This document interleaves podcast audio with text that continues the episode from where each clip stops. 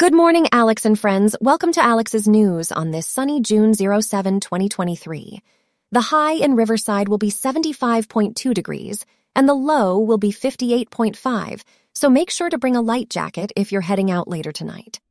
In today's episode, we're covering a variety of stories. First up, we'll dive into the devastating North America wildfires that have been spreading rapidly around the continent.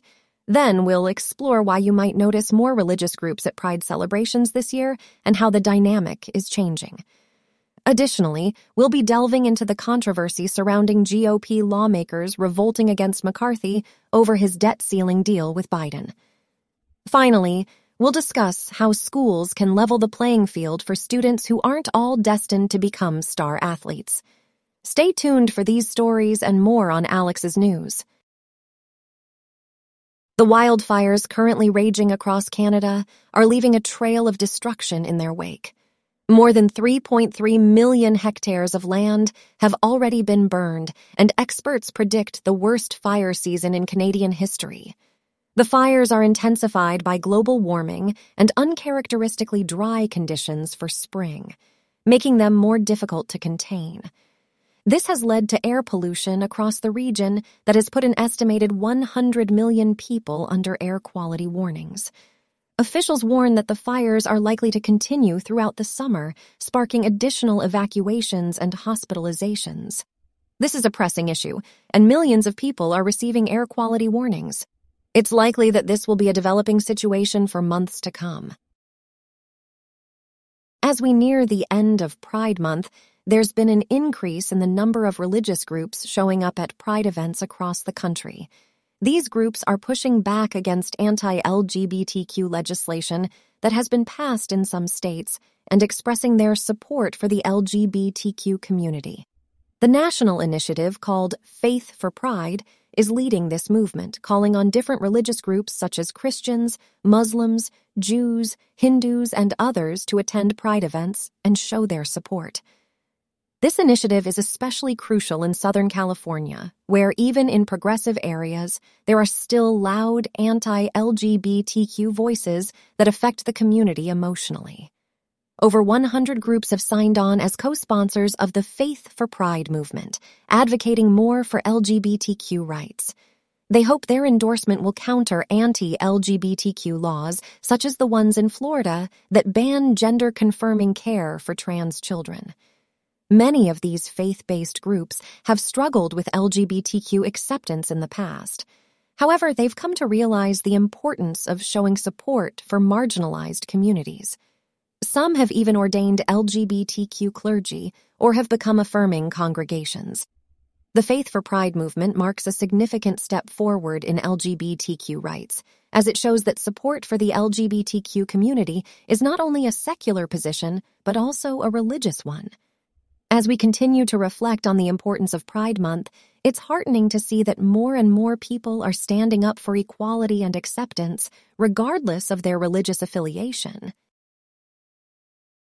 Moving on to political news, some GOP lawmakers are in open rebellion against their party's leaders over a debt ceiling deal with President Biden.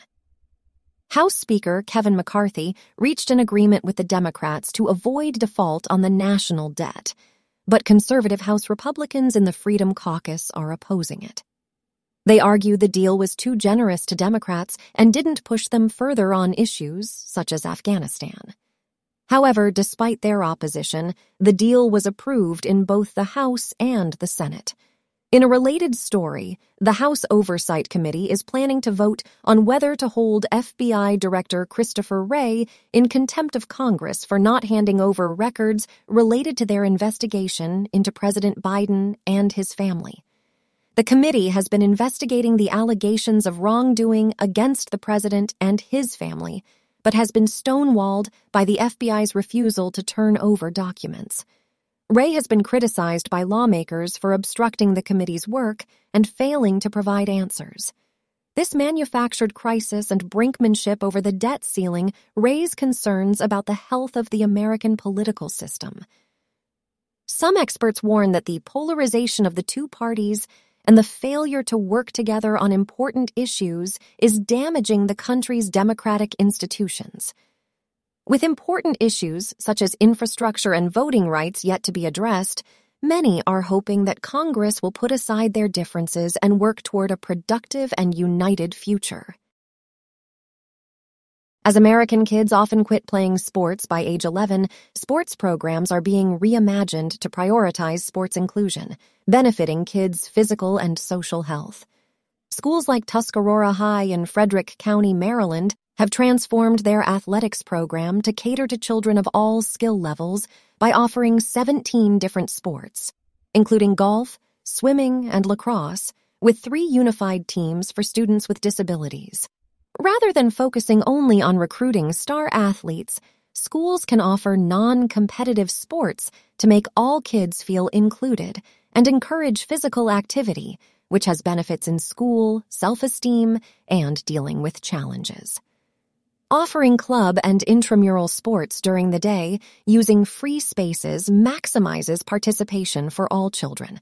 It is crucial to prioritize physical activity and create an inclusive environment in schools, allowing more kids to discover a lifelong love of sports and benefit from their many positive effects.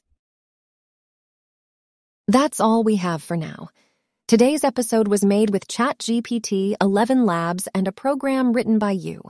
I hope you have a great day. I'll see you tomorrow, Alex.